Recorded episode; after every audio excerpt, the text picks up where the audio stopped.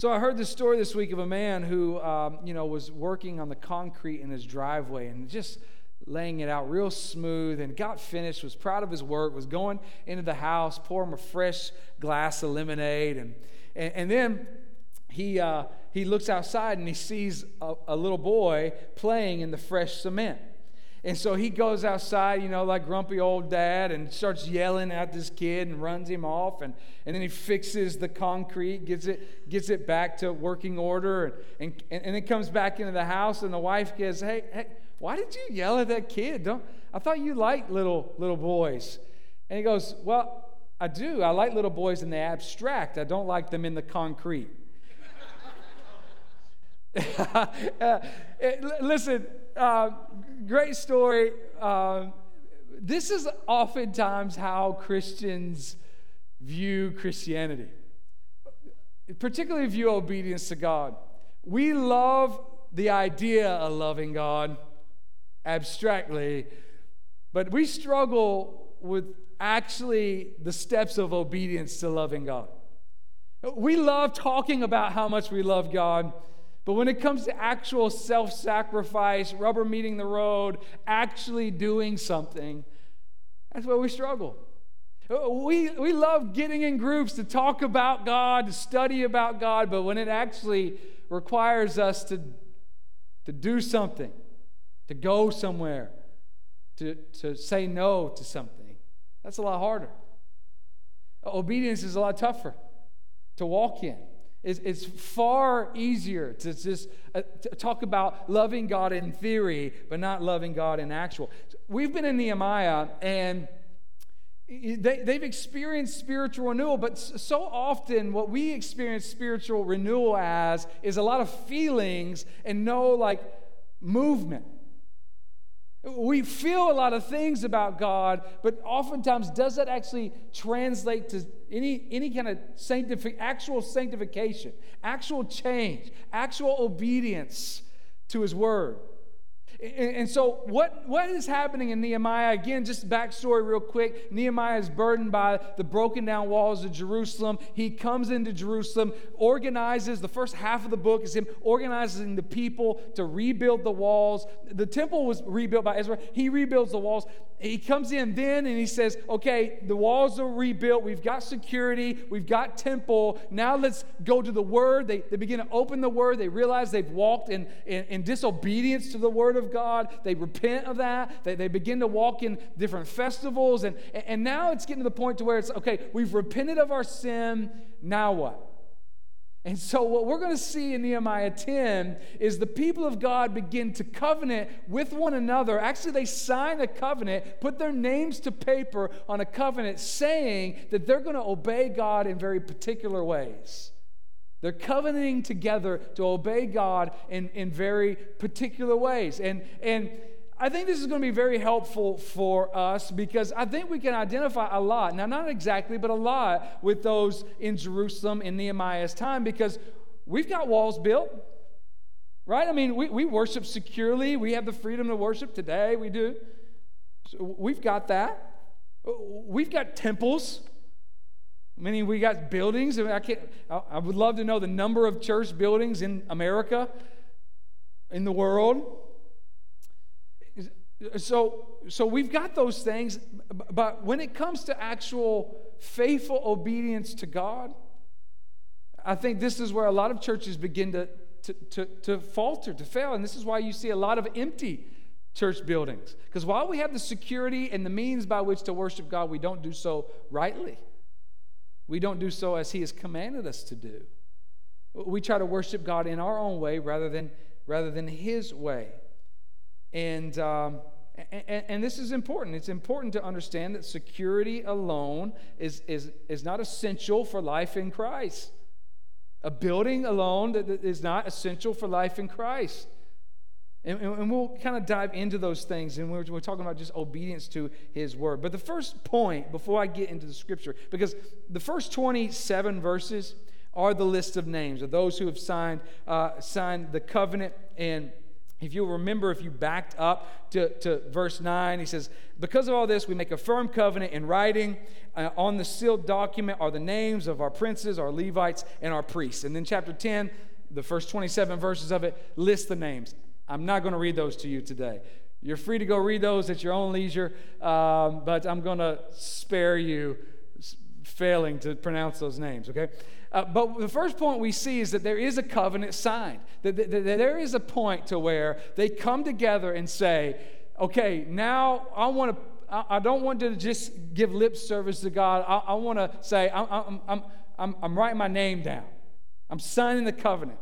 I'm saying, I am going to walk in obedience to God in these particular ways. They're, they're making a firm covenant. Now, what you'll notice is the, the, the list there is likely a lot of the leaders prominent leaders within, within Jerusalem. But then in verse 28, it says, the rest of the people, the priests, the Levites, the gatekeepers, the singers, the temple servants, they, they all end up signing this as well. They come under the, the, the oath and the curse, and we'll talk about that in a moment. But you see them putting their names on a, a, a document to covenant that they're going to worship God in, in these particular ways. And uh, this is, this is this, the, the, this distinction between those who are in covenant and those who are outside of, in, of covenant are important. I think it's important.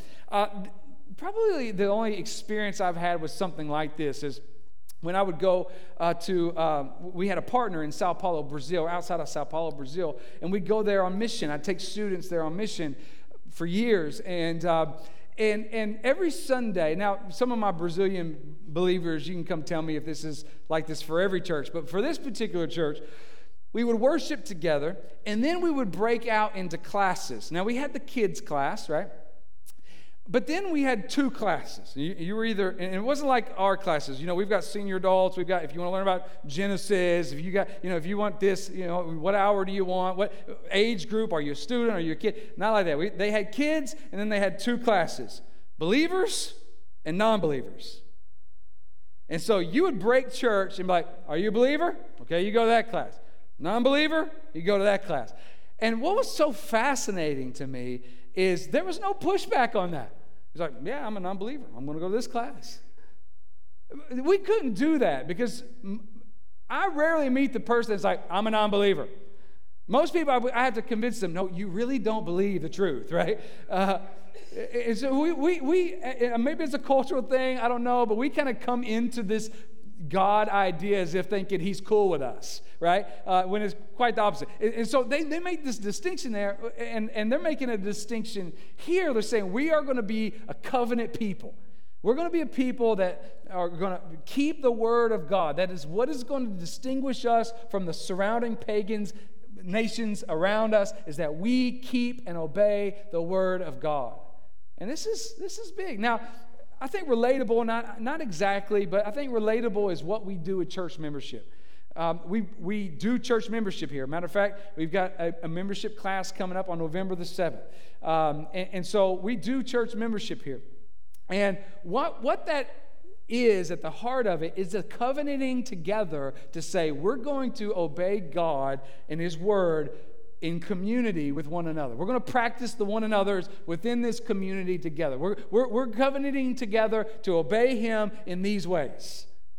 And, uh, and, and, so we do that. We, we say, hey, I'm, we're making some, some, some commitments to one another when we do membership. I, I'm going to commit to you know, loving you as Christ loved the, uh, uh, uh, as Christ loves his church. We want to love one another and, and lay down our lives for one another. We, we have this whole uh, covenant we, that we sign, that we agree to, that, man, we're going to walk in ways that honor Christ towards one another. We're going to commit to worshiping him as he deserves to be worshiped. And, and, and if, God forbid, he moves us from this place, we're going to commit to finding a like minded church that we could covenant together there.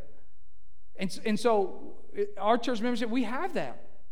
We have a covenanting together. And it's important. I think it's important uh, in, uh, in just, you know, who I'm caring for as, as a pastor, who the elders are care, caring for as elders, that we know who we're going to be held accountable for and how we have cared for their soul. And so you, you see kind of the relation there. Here's the people that are covenanting together. We're making these, we believe that God's word says this, and we're going to practice it out together in community, and, and, and we have agreed to that.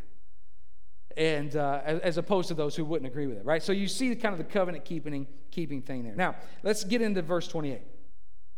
Verse 28, which I've already alluded to a little bit, says, The rest of the people, the priests, the Levites, the gatekeepers, the singers, the temple servants, and all who separated themselves from the peoples of the land to the law of God, their wives, their sons, their daughters, all who have knowledge and understanding, join with their brothers, their nobles, and enter into a curse and an oath to walk in God's law that was given by Moses, the servant of God, and to observe and do all the commandments of the Lord our Lord and his rules and his statutes. Okay, first thing I want you to see here is that there are covenant consequences. Covenant consequences. So, so you see the, the leaders of the, of the, uh, of the Israelites and, the, and, and then the rest of the people, the singers, the Levites, they all saw in this covenant. They put themselves under a, a curse and an oath. And what, what, when it's talking about curse, it's referring back to Deuteronomy 27 and 28, where, where basically it, it, it warns of several curses that would fall on God's people should they break covenant with God. And essentially, breaking covenant with God, breaking the commandments, um, you know, uh, and then intermarrying with, with pagan nations. Um, you, you, know, all the ways that we see when we read the Bible in hindsight that they broke covenant with God. And, and so they call down these curses on them. So they're again submitting to themselves under these, under these consequences for breaking covenant. Now, how's that, how is that relate? What does that mean for us? Uh, are Christians today under God's curse if we, if we disobey Him? Are we under the curse of God if we disobey Him? I would say yes and no. Uh, no, in no when it comes to your salvation. If you're in Christ, you're in Christ. Uh, and there's nothing that can separate you from the love of God. You, you, you, know, there's uh, John talks about you are in the hand of Christ, in the hand of God. You, you cannot escape that. No man can separate you from, from God. So, so when, it, when it's talking about your salvation, uh, it, it, says that uh, about, about Christ, it says that Christ redeemed us from the curse of the law by becoming a curse for us. So he became the curse that we should have gotten, and, uh, and, and, instead we get life in Christ uh, forever. So, so salvifically, no, we don't fall under a curse. However, there is a principle of you reap what you sow. Um, and, and we've seen with God's people, particularly last week with Nehemiah, that the people of God obeyed God for a period of time, then they broke covenant, and, and, and God gave them to enemy, uh, to, to enemy kings, and they would come to their senses, repent, God would restore them back as a nation, and the cycle would just kind of be put on repeat. So God certainly disciplines those whom he loves. God certainly will not let a believer continue on in his sin without, without consequence or discipline. And God will use those things in his kindness to lead you to repentance. Uh, this is why Jesus, when he taught, it's, you know, it's, isn't it greater to lose a hand, to lose an eye, than to, for a whole body to burn in hell? Like the, the, God will discipline us. He'll help have us walk through things in order for, for us to repent and come back to Him. For, how much greater is it for us to be walking according to His ways than walking in rebellion uh, to Him? And so, so, so yes and no in that in that kind of vein. Now, uh, I, I will say this that, you know, this is important because what then do we obey? We, we as believers, Bible believing believers, uh, we obey the scriptures. We obey the word of God. Now, let me be more specific here. We obey the whole counsel of God's word. What is popular among quote unquote theologians of our day, uh, theologians of our day, is to have a cafeteria style theology. You, you remember the cafeteria school, right? You'd go through, you'd get your square pizza, and you wouldn't get the nasty beans, right? Or the mystery meat. You'd leave that and just eat rolls or whatever. Well, that's how a lot of people do theology. They're like, I like this, I don't like this. So I'm going to take this and I'm going to leave this, right? And uh, the, the problem with that is it leads to heretical thinking. It leads to a lot of uh, thinking you're obeying God when you're really not obeying God, thinking you're leading people in the way of God and you're not really leading people in the way of God. And so it's dangerous. It's very dangerous. Uh, to, to, to live and believe this way. But there's a lot of folks doing it. They're like, hey, we're going to avoid the hard topics. Again, just as a little vision drip here, this is why by and large, we'll preach through books of the Bible. So we preach the hard things, right? Uh, we, we think it's important for the whole body to understand the doctrines of uh, biblical manhood and womanhood, the role of the man and the woman in the, in the home and in the church. Those are important things. Most churches won't touch those the 30 foot pole. The doctrine of hell, the doc, you know, all, all, these difficult things. We're going to teach those things uh, as the scripture points those things out, and they're necessary because we want to be people that obey the whole counsel of God's word. And if we're not obeying Him in a certain way, we don't want to be ignorant of that. We, we want to know so that we can repent and walk according to his way. And that's what you have the people of God doing here. They're, they're, they're submitting themselves again. They're, they, they've come back to the word of God. They're submitting themselves to it, and they're walking uh, uh, according to his way again and, and submitting to it. Now, let's, let's go to verse 30. Verse 30 says this We will not give our daughters to the people of the land or take their daughters as our son. And if the peoples of the land bring in goods or any grain on the Sabbath day to sell, we will not buy from them on the Sabbath or on a holy day. We will forego the crops of the seventh year and the ex- uh, exaction of every debt. Okay, so there are, there are, I think, three practical ways that they're putting rubber to the road here. First one is this they're making covenant with their at home, covenant at home.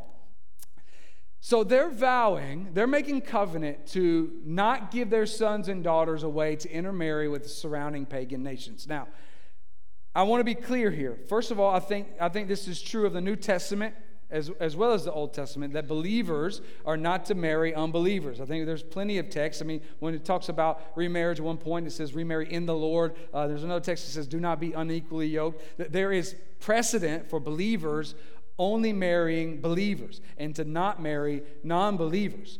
And, uh, and, and that's, in, that's important. Now, I do want to be clear here.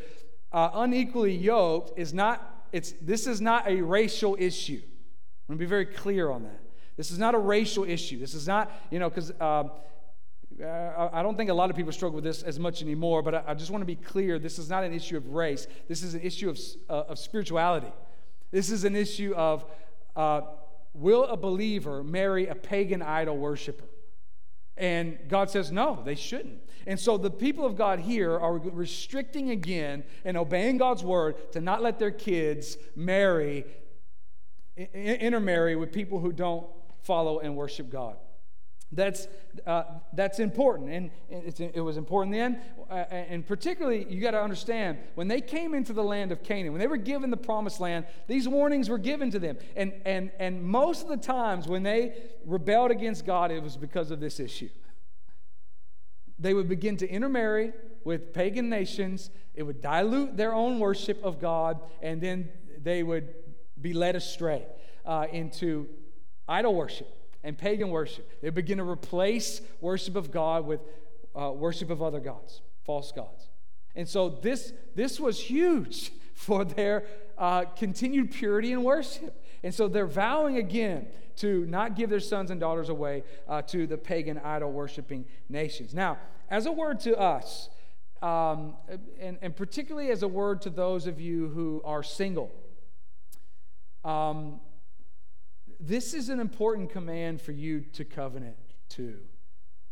Um, again, uh, yes, it might be difficult, but it boils down to do you trust God more than your, than your own ways?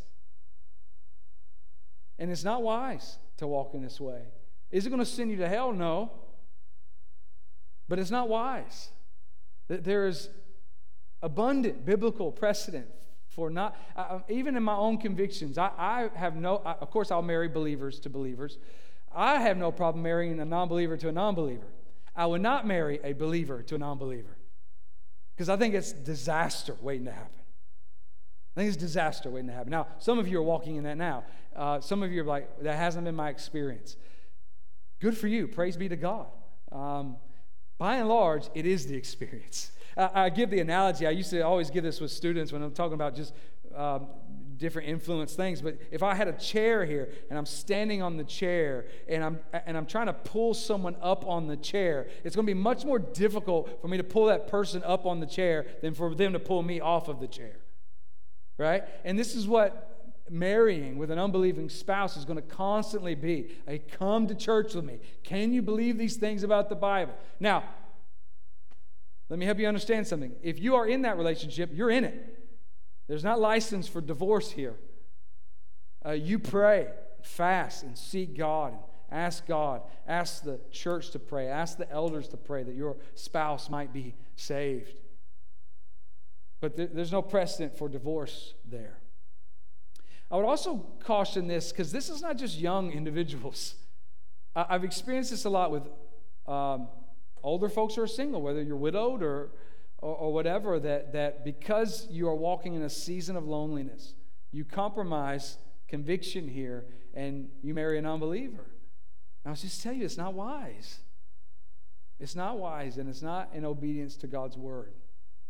And so I think it's a great encouragement to us if we're going to, again, let love of God move from. Um, uh, uh, you know, kind of this ethereal, abstract to actual practical application. This is a huge one. And I can't tell you how many people that I've counseled over the years that are like, yeah, but, you know, he's a good person. Or she's, you know, beautiful, so God will work it out. It's just, it's just, it's a disaster. It's just not wise. Um, and, and I'm sure there are plenty of folks in our church that could give testimony to that very thing. So, so they covenant at home. You know, the, the, the commitment to God at home is important. The second thing you see is a, is a covenant at work. Um, so the, the, the, the law, the Mosaic law, prohibited Jews from working on the Sabbath. But the one thing that the, the, the Jews were really great at is finding loopholes. Um, they would find the loophole and they would work the loophole, right? They, they, they were renowned for doing that, and this is a lot of what Jesus is calling them out on. Now, uh, what they were doing here were they weren't working, but they were basically paying these pagans, these idol worshippers, to come in and do the work for them. They, they were basically outsourcing the work and, uh, and making other people work on their behalf. And so they fell under conviction of that. And so they, they vow to not do that anymore. They also vow to leave, for the farmers to leave the land uh, uh, uh, in Sabbath rest for one year out of seven, which is, is crazy. If that's your livelihood, you know, it doesn't make sense to the world, but it's a trusting of God in their work that He's going to provide for them in these even in, in, these ways that, that god would do more with six years than they could do with seven or 700 and, and so walking and covenanting with God in work is a trusting of God. Now, how does this work out for us?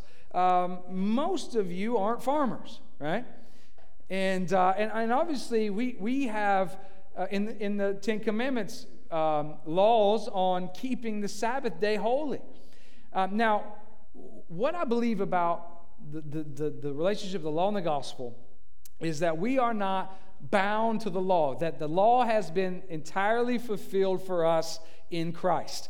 Uh, so, so we don't keep the law in the same way that the Jews would have kept the law. We, we don't, we're not trying to keep the law f- for God to be pleased with us, to have right standing with God. That's not what we do. However, uh, principles like the Sabbath are huge for us, and I, and I think are rightly to be practiced and should be practiced in our life, that we should have Sabbath rest. It's very easy if you just begin to kind of evaluate our own design, how God has made us, that we need Sabbath rest. We need rest. And so, for us as the people of God, we want to be intentional about that rest. That it's not just, I want to be clear here, it's not just sitting on a recliner and doing nothing. Though that could be restful, it could also be more tiring. But that rest is an engagement with the one who has won rest for us eternally.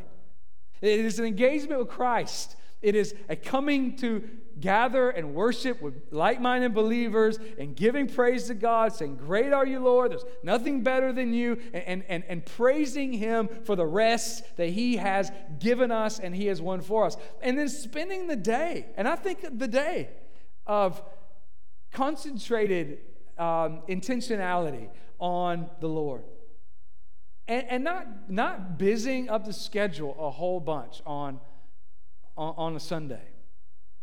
Now, again, we're not keeping the same, we're not keeping it in the same way that the Jews would have uh, been required to keep it. However, I think principally this is healthy for us. This is one thing God is teaching me too uh, uh, in the idea of rest. I mean, it's not um, not particularly Sabbath rest, but for me, it's sleeping. Um, God is teaching me to rest. I mean, what, what we do, in, first of all, the scripture says that He gives to His beloved sleep. And what we're doing when we sleep is that we're saying, I'm not God, because God doesn't sleep. Now, what I do is I say, Yeah, I'll sleep, but um, I, I, I like sleep when I'm sleeping, but I hate to go to sleep. Anybody else like that? Like, I can squeeze two more hours out of this day, right? But really, that those two hours are like not productive at all. And you get to the end of two hours, like, I should have went to sleep two hours ago. Now, for me, I try to read and I end up reading the same paragraph 10 times. And so God is really working on me the importance of, of just resting. Resting, um, because if you're like me, uh, you feel sleep is a, a, a dip in productivity. It's like, I could be doing something, I could be working. This is where we have to stop and say, I am not God. And He can do far more while I'm sleeping and does far more while I'm sleeping than I can if I never slept. The same principle applies in the Sabbath. God can do far more in six days than you can in seven or 700. It's a, it's a trust issue. Do we trust God with our work? Do we trust God with how we work? This is not an excuse to be lazy, but it is an excuse to not be God. Do we trust Him? Do we show we trust Him in how we work? Do we show we trust Him in the fact that there are times that we don't work intentionally? That we take our minds off of work? That's important. And that's what the people of God are covenanting to. They're covenanting to come and, and, and reestablish Sabbath laws and, and trust God in their rest and in their worship. And I think that's a good principle for us as well. Let's read on.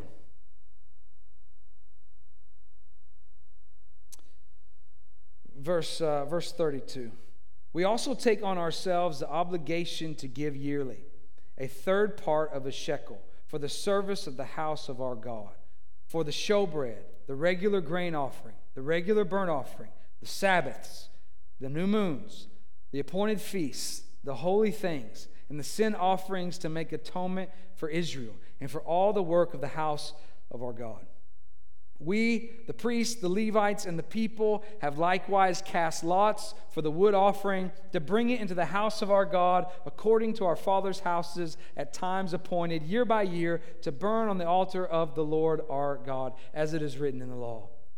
We obligate ourselves to bring the first fruits of our ground and the first fruits of all fruit of every tree year by year to the house of the Lord. Also, to bring the house of our God to the priests who minister in the house of our God the firstborn of our sons and of our cattle, as it is written in the law, and the firstborn of our herds and of our flocks, and to bring the first of our dough and our contributions, the first of every tree, the wine and the oil, to the priests to the chambers of the house of our God, to bring to the Levites the tithes from our ground. For it is the Levites who collect the tithes in all our towns where we labor.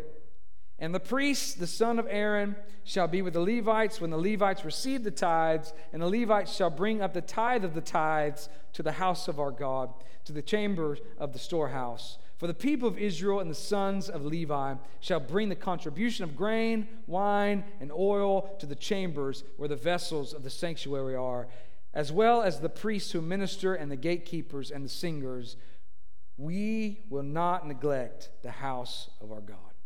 We will not neglect the house of our God. I think the third covenant you see here is a covenant at church. Obviously, they had a temple, we have a church, so the point is the covenant at church. And, uh, you know, I think the heart of it is the last part of that verse where it says, We will not neglect the house of our God. You know, the house of God occurs in that passage uh, nine times in those verses. We will not neglect the house of our God. Now, specifically, what were they agreeing to? They were agreeing to pay a temple tax of one third of a shekel annually. They agreed to provide for the burnt offerings and a rotational system to keep the, the offering on the, on the temple uh, uh, of fire burning. And, uh, and, and then they agreed to bring the first fruits of the produce, the ground and the trees, fruit. Uh, they dedicated their firstborn children and their firstborn animals to the Lord and um, as, the, as the law had directed them.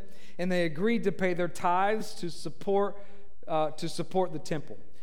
So, one of the things that they were covenanting to was to not neglect the house of the Lord, which they had been doing. They had been keeping for themselves all of their, all the, all, all the fruit of their labor, all the, all that they had grown, all that they had labored for, they were keeping it all. So they were covenanting together, again, to not neglect the house of the Lord. They saw that they were walking in sin, they repented, and now they're walking in obedience. Now, uh, this, this again is important. And what I want to get, what I want to help you understand is, again, is this is a trust issue. This is a trust issue. When we're talking about our own generosity, when we're talking about our own resources, when we're talking about coveting uh, to, in our own ways and how to not neglect the house of the Lord, which I'll talk about in just a second, it's a, it's a heart issue, it's a trust issue here. And do we trust God? Do we trust God to not work seven days a week, 365 days a year? Do we trust God to not marry a non believer and, and, and to wait and to, to know that His way is best? Do we trust God in being generous and giving back to what He, from what He has given us? To, to do, if we, if, we, if we walk in the tithe, to, uh, just for numbers' sake, that 90% is more when it comes from God than 100% can ever be in our own strength, in our own power. Do we trust God to, to provide for us in those ways? So this is a trust issue. And they're, so they're covenanting uh, uh, together again to trust God in the ways that He has commanded them to trust Him. These are, these are heart issues from the people of God. These are heart issues for the people of God. Now, how does this play out for us? Because uh, obviously, we're not an agricultural society. And I'm not going to hit on this a lot because I'm teaching about this in a couple of weeks. Uh, we're not an agricultural society, so you're not, most of you are not farming the land. Some of you are. Uh, most of you are not farming the land. So you're not going to bring me, and I, I, wouldn't want you to bring me a sack of grain. Okay? Uh, you could bring wine if you want, but not a sack of grain. Um, oil, maybe. Uh, but, but, you know, we're not agricultural. So, so how it plays out for us is, is the resources that God has given us, primarily financial, money, uh, resources, but not just money, time, serving, uh, all the other things, our children, our home, cars, if you, you know, we're saying whatever we can be a part of to not neglect the house of the Lord, we want to be a part of. Now, what does that mean for us? We're obviously in a different different world. We're not housing the very presence of God in a, in, in a temple made by hands. That has changed. We now house the presence of God in, in this temple, right? So this building is a building, it's just a building. Uh, you know, I remember when I first started being a youth pastor, I was 19 years old, and one of the things that you, I'd always remember the old ladies yelling at the kids saying, Don't run in God's house, right? And I'm like, Does he live here?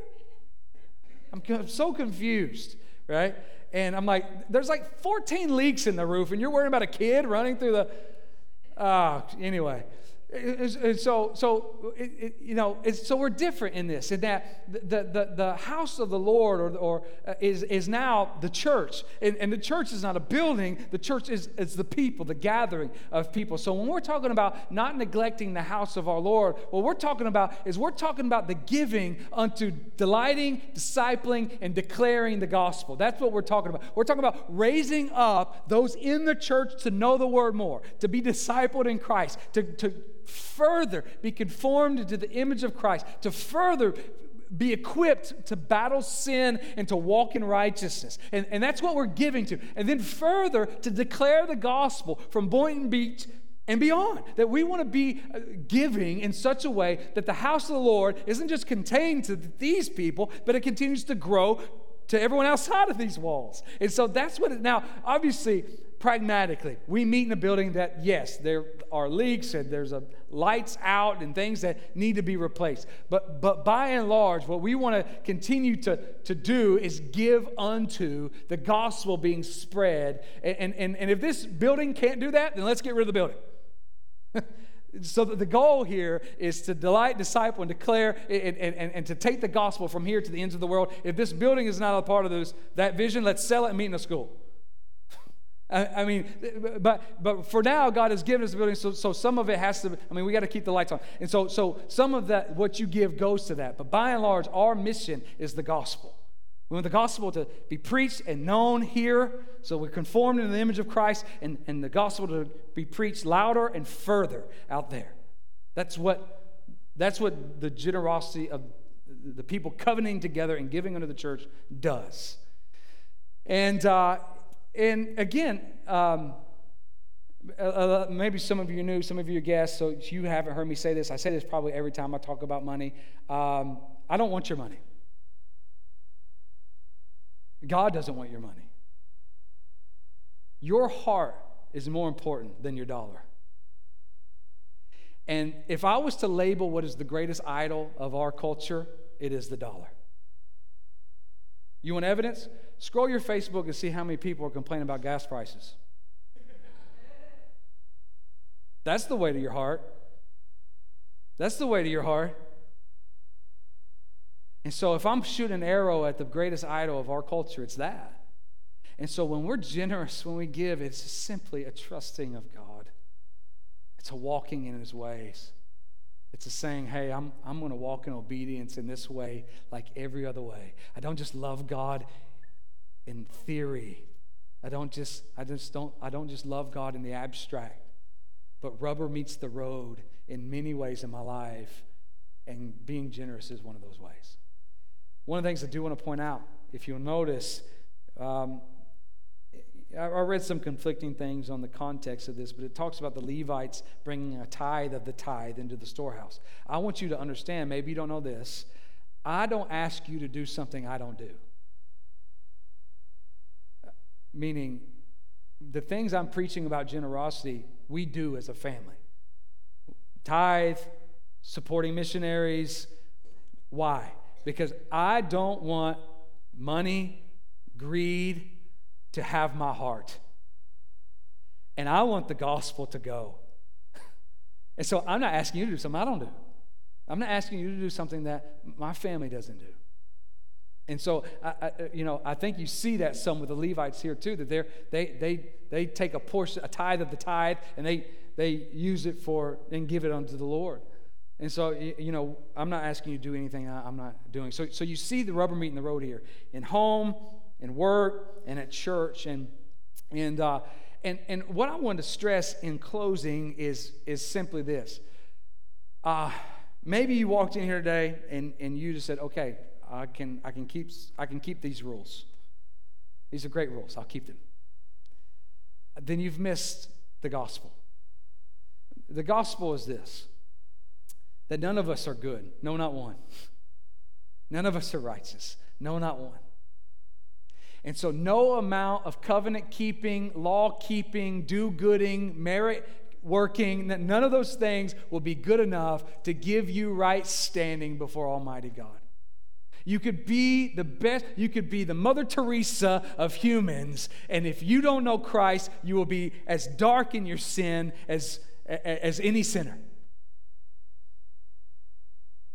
It's not about the works. But here's what the gospel does it saves sinners, regenerates our hearts, takes us from dead to life, alive. We were blind, but now we see. And it takes a people and makes them a covenant making, covenant keeping people. Now, we won't do that perfectly, but it's the power of God in those who believe that works in us righteousness and, and, sanctification. And so and, and, you know this to be true. If you if you have come to christ or or or, or any time of you've had a, a, time of spiritual renewal you worship god you praise him you you you you you love him for the things that he has done in your life and then you say okay now here's what i'm going to do. And you begin to whatever those things are i'm going to read my bible i want to I want to pray i want to give i want to whatever those things are. And it's a natural response for those who have been saved to say, I want not, not for salvation, but because I'm saved, I want to spend my life in service of God. He doesn't need it. I want to give it. That's what the gospel does. It makes a covenant keeping, covenant, covenant, covenant making, covenant keeping people.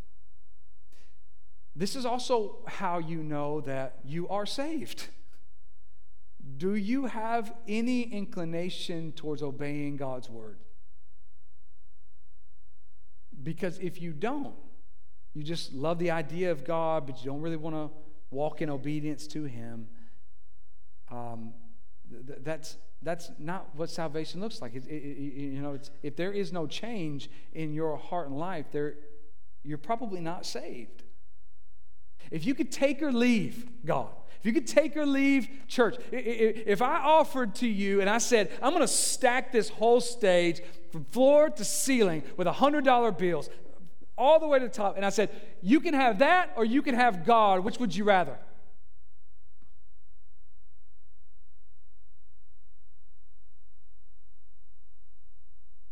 It's important. Because where is your heart? Are you his people? For those who have been saved want him above everything else, and they can proclaim what we sang earlier there is nothing better than you. Not a million dollars, not, not hundreds of dollars stacked from here to the ceiling, not a life of comfort, not, not any relationship,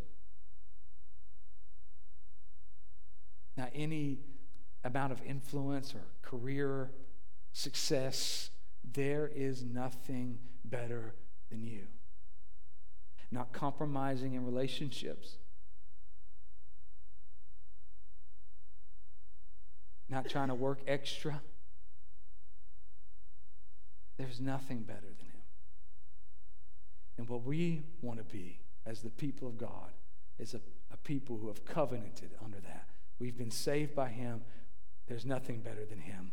We want to give our whole lives to Him. We want to make sure He has full obedience of our heart. Are we going to do that perfectly? No. But when we do, God would lead us in His kindness to repentance, and we'll walk in it again. Church, we want to be a people that doesn't just talk about God and do nothing. We don't want to just love God in theology and theory and what we can study about Him, and it leads to no joyful action. Those things go together. So may we pray that God would call us to letting some rubber meet the road in our own lives. What's He calling you to in obedience to His word? Let's pray together.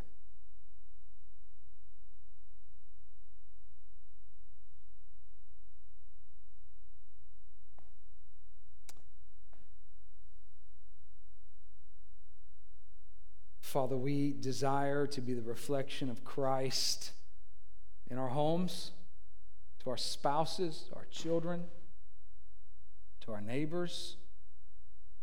We desire to be the reflection of Christ in our workplaces, that we would be business leaders that don't operate like the world. We would be employees that aren't trying to stick it to the man but that we serve a higher authority. And so we would work as though we work unto the Lord in a way that reflects Christ and honors you. We want to be a reflection of Christ in our church.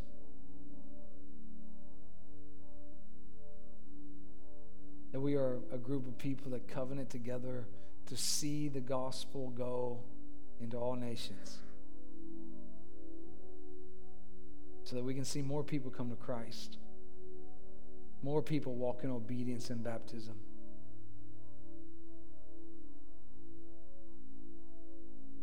Father, would you just continue to keep your hand on each person in this room and, and, and begin to just show them the ways in which they need to walk in obedience to you and the whole counsel of your word.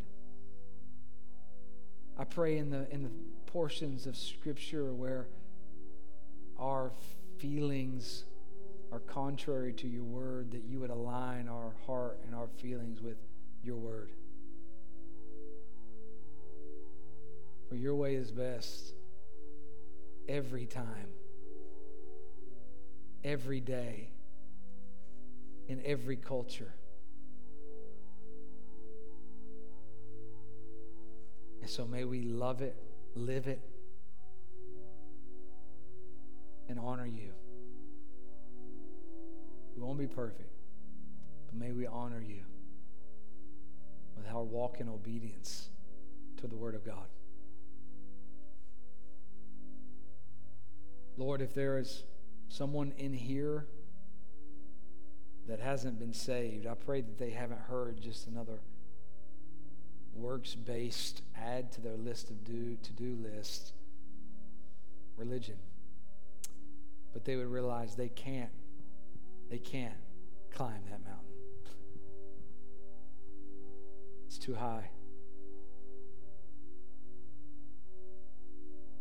They can't be right with you without entire dependency, faith, and trust in Jesus Christ. Would you move to save today, God? We love you. In Christ's name we pray. Amen.